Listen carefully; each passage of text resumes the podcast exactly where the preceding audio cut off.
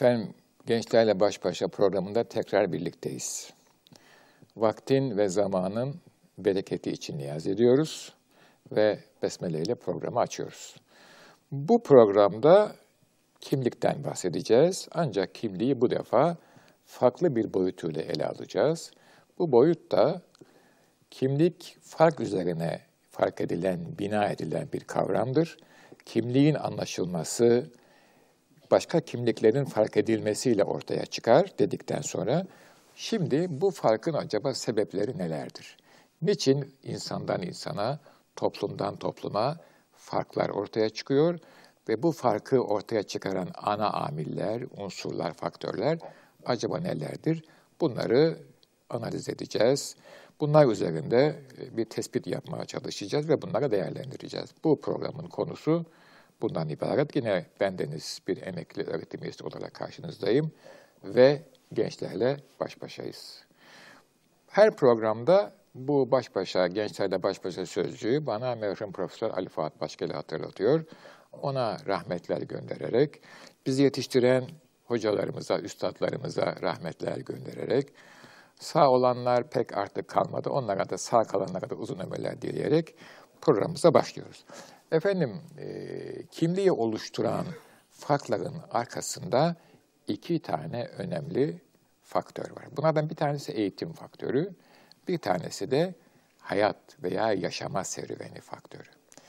Eğitim faktörü genellikle insan hayatında, hayatın ilk evrelerinde gündeme geliyor. İnsanlar hayata başlarken önce bir eğitim alıyorlar. Sonra hayattaki rolünü üstleniyor ve bu rolü oynamaya başlıyor. Allah ömür versin hayatın sonuna kadar farklı roller oynayarak buradaki bu dünyadaki varlığını bitiriyor. Ama eğitimle hayat dediğimiz iki farklı grup, iki farklı faktör hiçbir zaman birbiriyle etkileşimsiz değil. Eğitimde alınanlar hayatı etkiliyor, hayatta alınanlar eğitimi etkiliyor. Dolayısıyla birbiri içinde ama iki farklı e, kategori olarak görüyoruz. Sebep de şu, yoğunluk meselesi. Başlangıçta hayatın ilk evrelerinde eğitim dediğimiz kürenin içinde yaşıyoruz. Hayatın eğitim küresi bittikten sonra hayat küresi başlıyor. Hayat serencamı serüveni başlıyor. Şimdi eğitim dediğimiz süreçte bir defa altyapıya bakarsak aileyi görmekteyiz. Aile dediğimiz hadise ferdi birinci derecede eğiten bir kurum olarak gündeme geliyor. Ondan sonra mektep veya okul dediğimiz hadise var.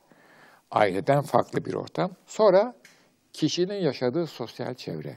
Eski tabirle buna mahalle diyoruz ama şu andaki Türkiye'de artık mahalle kavramı biraz arkaik kaldı. Genel manada çevre diyebiliriz, şehir diyebiliriz, semt belki diyebiliriz. Evet semt diyebiliriz. Eğer ilgi, ilişkisi varsa sivil toplum örgütleri bu çevrede ve mabet genel manada. Eskiden olsaydı buna bir de tekkeyi ekleyecektik. Buraya farklı boyutları eklemek mümkündür. Ha buyurun, buyurun. Bir soru var galiba değil mi el kalktığına göre? Ee, hocam şimdi eğitim e, sürecindeki bize aşamaları anlattınız. Burada e, mabet kavramını kullandınız ve mabet daha e, genel, yüzeysel bir kavram olarak kaldı burada. Evet. Eğitim sürecinde mabedin önemi nedir? Bunu biraz, biraz açıklar mısınız? Şimdi bütün insanların hayatlarında bir inanca ihtiyaçları var. Yani inanmayan insan yok. Farklılık, eğitimdeki farklılık veya kimlikteki farklılık neye inandığı noktasında ortaya çıkıyor. İşte o inancın e, hayata yansıyan, şehre yansıyan boyutu bir mimari yapılanma olarak mabet. Dolayısıyla mabetle inanç arasında birebir bir ilişki var. Mabedi geniş anlamda kullandım. Çünkü mabet e, her inancın e, hayatta şehre yansıyan mimari e, mekanı olarak ortaya çıkıyor. Felsefi sistemlerin de mabedi olabilir. Yani mesela kadim antik e, Atina'da bir takım mabetler, Akropol var mesela. Çok tanrılı dine ait bir mabet. Ama akademya ve lise var. Biri Platon'un, biri Aristoteles'in. Orada da aklın mabetleri onlarda. Dolayısıyla her felsefi ekolünde rahatlıkla bir mabedi olabilir. O bir mekan. Ama insanı oluştururken, insana eğitim verirken çok vurgulayıcı bir mekan. Eğitim faslı sona ermiş gibiyken veya e, yani örgütlü eğitim biterken hayat başlıyor. Hayatta da insanın eğitimden farklı olarak farklı e, faktörlerle, farklı çevrelerle karşı karşıya geldiğini görüyoruz. Bunlardan bir tanesi iş. Her insanın şöyle veya böyle bir işi var. Dolayısıyla iş çevrelerinde eğitim çevresinden farklı şartlarla karşı karşıya geliyoruz ve bizim kimliğimizi oluşturan yeni bir yapılanmayla karşılaşıyoruz.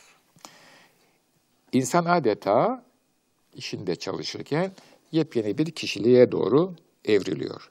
Bundan sonra yuva kuruyoruz.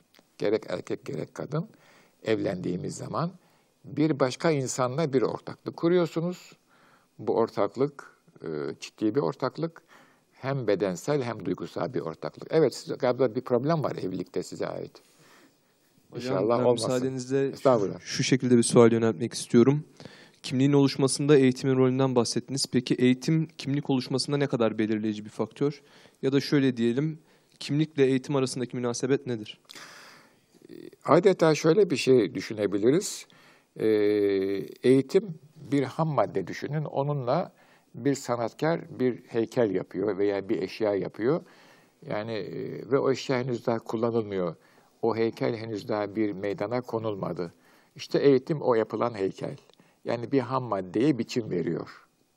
Sonra o ham madde biçim almış vaziyette mesela sırlı bir desti yaptınız, kullanılmaya başlıyor. İşte o da hayat. Dolayısıyla bir manada insan dediğimiz ham maddeyi, ham madde tabiri biraz kaba oldu ama çok iyi anlatıyor zannediyorum metaforik olarak hadiseyi. Çünkü insan bir kavle göre beyaz bir levha. Ona yazmaya başlıyorsunuz. Nasıl nasıl yazıyorsunuz onu? İşte eğitimle yazmaya başlıyorsunuz, biçimlendiriyorsunuz. Ve henüz daha onu kullanmadınız. Kullanmaya başladığınız anda hayatla karşılaşıyor. Hayatla karşılaştığı anda üzeri çiziliyor, belki kulpu kırılıyor. Eğer imbi varsa imbi kırılıyor, ağzı kırılıyor. Belki hepsi kırılıyor yahut da tam aksi oluyor, kırılmıyor, güçlülüğünü ispatlıyor. Hayat öyle bir şey. Yani adeta insan varlığını bir kimlik olarak inşa etmek demek, ona bir biçim vermek demek. Hem maddi hem manevi. Eğitim böyle bir hadise. Evlilikle beraber yepyeni bir çevreye giriyorsunuz. Evlenmek çok kolay fakat evliliği sürdürmek çok zor. Onu hemen size söyleyeyim. 44 senelik evli bir adam olarak. İş muhiti, hayat muhitinde yeni çevreler, yeni dostlar ediniyorsunuz. Her insanın, her insan üzerinde artı veya eksi bir etkisi vardır. Sonra da yeni meraklarınız oluşuyor yahut oluşmuyor. Yeni STK'lar, sivil toplumlarla tanışıyorsunuz, karşılaşıyorsunuz. Bütün bunlar insanlara hayatta yepyeni boyutlar kazandırır. Hepsi kimliğimize bir katkı yapar. Yani bu kimliğe katkı yapma süreci eğitim sırasında hızlı ve yoğundur. Yaşarken biraz daha yavaş ve düşük yoğunlukludur. Ama insan odur ki hayat boyunca eğitimi devam etmelidir. Yani ben oldum artık hiçbir şey almayacağım demek değildir. Şimdi kimlikle eğitim arasında çok ciddi bir, o sizin sorunuz da aynı zamanda, onu şöyle ifade edeyim belki bir başka açıdan baktığımız zaman. Eğer eğitimin unsurları, dedik ya işte okul, aile, STK'lar, mabet vesaire, çevre, bu unsurlar eğitimi oluşturan unsurlar. Bunlar arasında bir çelişki, bir tenakuz, bir gerilim söz konusuysa bu çelişki, bu tenakuz, bu gerilim sizin kimliğinize de aynen yansır. Böyle oluşmuş bir kimlikte artık düzgün ve özgün bir yapılanma bekleyemezsiniz. Gerilimli, sıkıntılı, çelişkili bir kimlik ortaya çıkar. Bir gün bir davranış karşısında A tepkisini verirken bir başka zamanda aynı problemle karşı karşıya geldiğinizde bir B tepkisini verirsiniz. Bunlar tamamıyla iki farklı tepki olabilir. Dolayısıyla size bakan bir insan sizin kimliğinizi çözümlemede ciddi bir sıkıntı yaşar. Demek ki peki bu sistemin yani kim, eğitimi oluşturan bütün altyapı faktörlerinin aynı istikamette birbirleriyle tutarlı bir eğitim vermesi için Bunların üzerinde bir medeniyet tasavvuru yer alıyor. Bir hayat felsefesi yer alıyor. O açıdan bakıldığı zaman okulu, çevresi, ailesi, sivil toplumu vesairesi o medeniyet tasavvurundan nemalanıyor, oradan güç alıyor. Herkes kendine düşeni o tasavvurun ana ilkeleri istikametinde, muvacehesinde veriyor. O zaman tutarlı bir kimlik ortaya çıkıyor, güçlü bir kimlik ortaya çıkıyor. Bütün topluma bu yayıldığı zaman o toplumda güçlü ve tutarlı bir kimlik ortaya çıkıyor ve toplumun enerjisi bir sinerjiye dönüşüyor. Şimdi eğitim dedik. Biraz eğitimin alt e, kademelerine doğru intikal edersek, eğitimde bir defa bilgi var. Yani bir insana eğitim sürecinde bilgi öğretiliyor. Sonra görgü. Görgü öğretilmez, bizzat yaşayarak aktarılır. Yani bir görgü hadisesi, nerede nasıl davranacağınızı, ne, neyi nasıl değerlendireceğinizi insanlara öğreterek aktaramazsınız. Bizzat yaşayarak aktarırsınız. O bakımdan ben görgüye aktarılır diyorum. Bunlar yetmez. Bilgi sahibi oldunuz, görgü sahibi oldunuz. Kendiniz bizzat denemelisiniz ki o bilgi ve görgü sizin malınız olsun. Bu deneyimi de insan bizzat kendisi yapar. İnsan her deneyiminde başarıya ulaşmaz. Birçok deneyiminde hele gençlik yıllarında bol miktarda hüsrana uğrar. Ona eskiden sukutu hayal derdik, şimdi düş kırıklığı diyorlar. Morali bozulur ama her deneyim size bir şey kazandırır. O bakımdan çok yaşayan mı e, demişler, çok gezen mi? İşte teminki farkı gündeme getirmek için. Şüphesiz aynı çevrede çok yaşamak da bir anlam ifade eder. Ama farklı çevrelere girdiğiniz zaman, oradaki gezmek farklı çevrelere girdiğiniz zaman, yoksa her gün aynı yere gitmek demek değil. Girdiğiniz zaman bu deneyiminiz artar. Dolayısıyla eğitim aynı zamanda bilgi, görgü ve deneyimden oluşuyor. Bunlarla beraber hayata baktığınızda hayatınız zenginleşir. Şimdi eğitim sürecinde insanların öğreticisi mutlaka vardır veya öğreticileri vardır. Buna öğretmen diyebilirsiniz, hoca diyebilirsiniz, mürşit diyebilirsiniz, önder diyebilirsiniz, profesör diyebilirsiniz, fark etmez. Size bir şey aktarır, büyüğüm diyebilirsiniz, yaşlı, bilge diyebilirsiniz, bir şeyler aktarır ve sizin adeta yapılanma süreciniz eğitimde hızlı bir şekilde devam eder. Ama belli bir düzeye gelince eğitimde bundan sonra artık ister istemez hayat süreci başlar. Hayat serüveni diyelim ona isterseniz.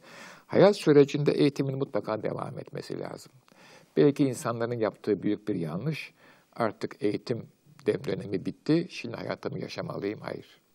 Bir entelektüel insan, bir münevver, bir aydın insan hayat sürecini yaşarken yani ömrünün sonuna kadar şu veya bu şekilde eğitim sürecini de devam ettirmeli. Başlangıçta size eğitim dışarıdan verilirken hayat devam ettikçe siz bu eğitime kendiniz talip olmak zorundasınız. İnsan bu eğitime kendisi talip olur. Neden? Çünkü artık ona eğitim verecek insanların sayısı azalmıştır. Onun eğitim alacak imkanı azalmıştır. Neden? Bir defa vakti yoktur. İşe gidecektir, işte çalışacaktır, ailesi vardır, mesuliyetleri vardır. Dolayısıyla o sıkıntı altında ama mutlaka ve mutlaka okuyarak, insanlarla görüşerek, tartışarak ve gezerek eğitim sürecini devam ettirmelidir. Ne eğitiliyor? Ha, insanda iki tane mühim vasıf var.